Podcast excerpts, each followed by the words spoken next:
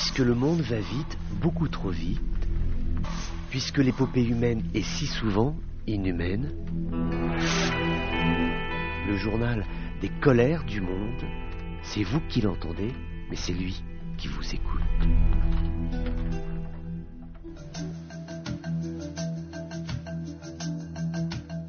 Bonjour à tous, bienvenue dans ces colères du monde. Il y a de la hargne, il y a de la volonté, il y a le désir d'aller jusqu'au bout. Ceci est exprimé par euh, l'un des hauts commandants euh, ukrainiens, le commandant des forces terrestres, euh, Alexandre Siersky, qui dit qu'il n'y a bientôt plus d'inquiétude à se faire et que tôt ou tard, euh, ces troupes ukrainiennes viendront au bout de la fatigue russe à Bakhmut. L'armée russe est toujours euh, arrêtée dans cette ville dont elle a proclamé à plusieurs reprises la victoire militaire, mais qu'elle ne tient toujours pas.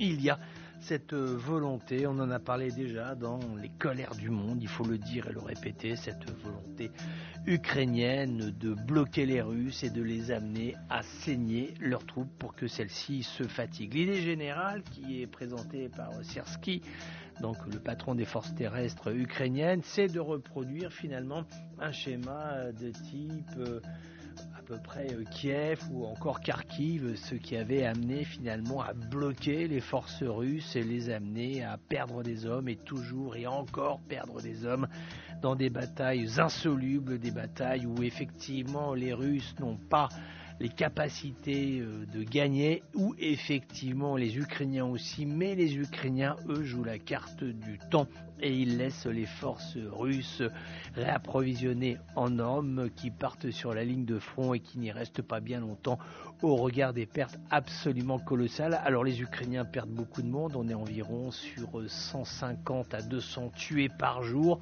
toutes lignes de front confondues, on estime qu'en pareille situation, lorsque la troupe assaillante se met en branle vers son ennemi, qu'elle a 5 à 7 fois plus de pertes. C'est-à-dire que quand les Ukrainiens perdent 200 hommes, les Russes en perdent 1400, le double. Ceci ne comptant pas le nombre de blessés et de traumatisés. Cette guerre épouvantable, effroyable, hélas, se poursuit la bataille de Bakhmut n'est toujours pas, mais toujours pas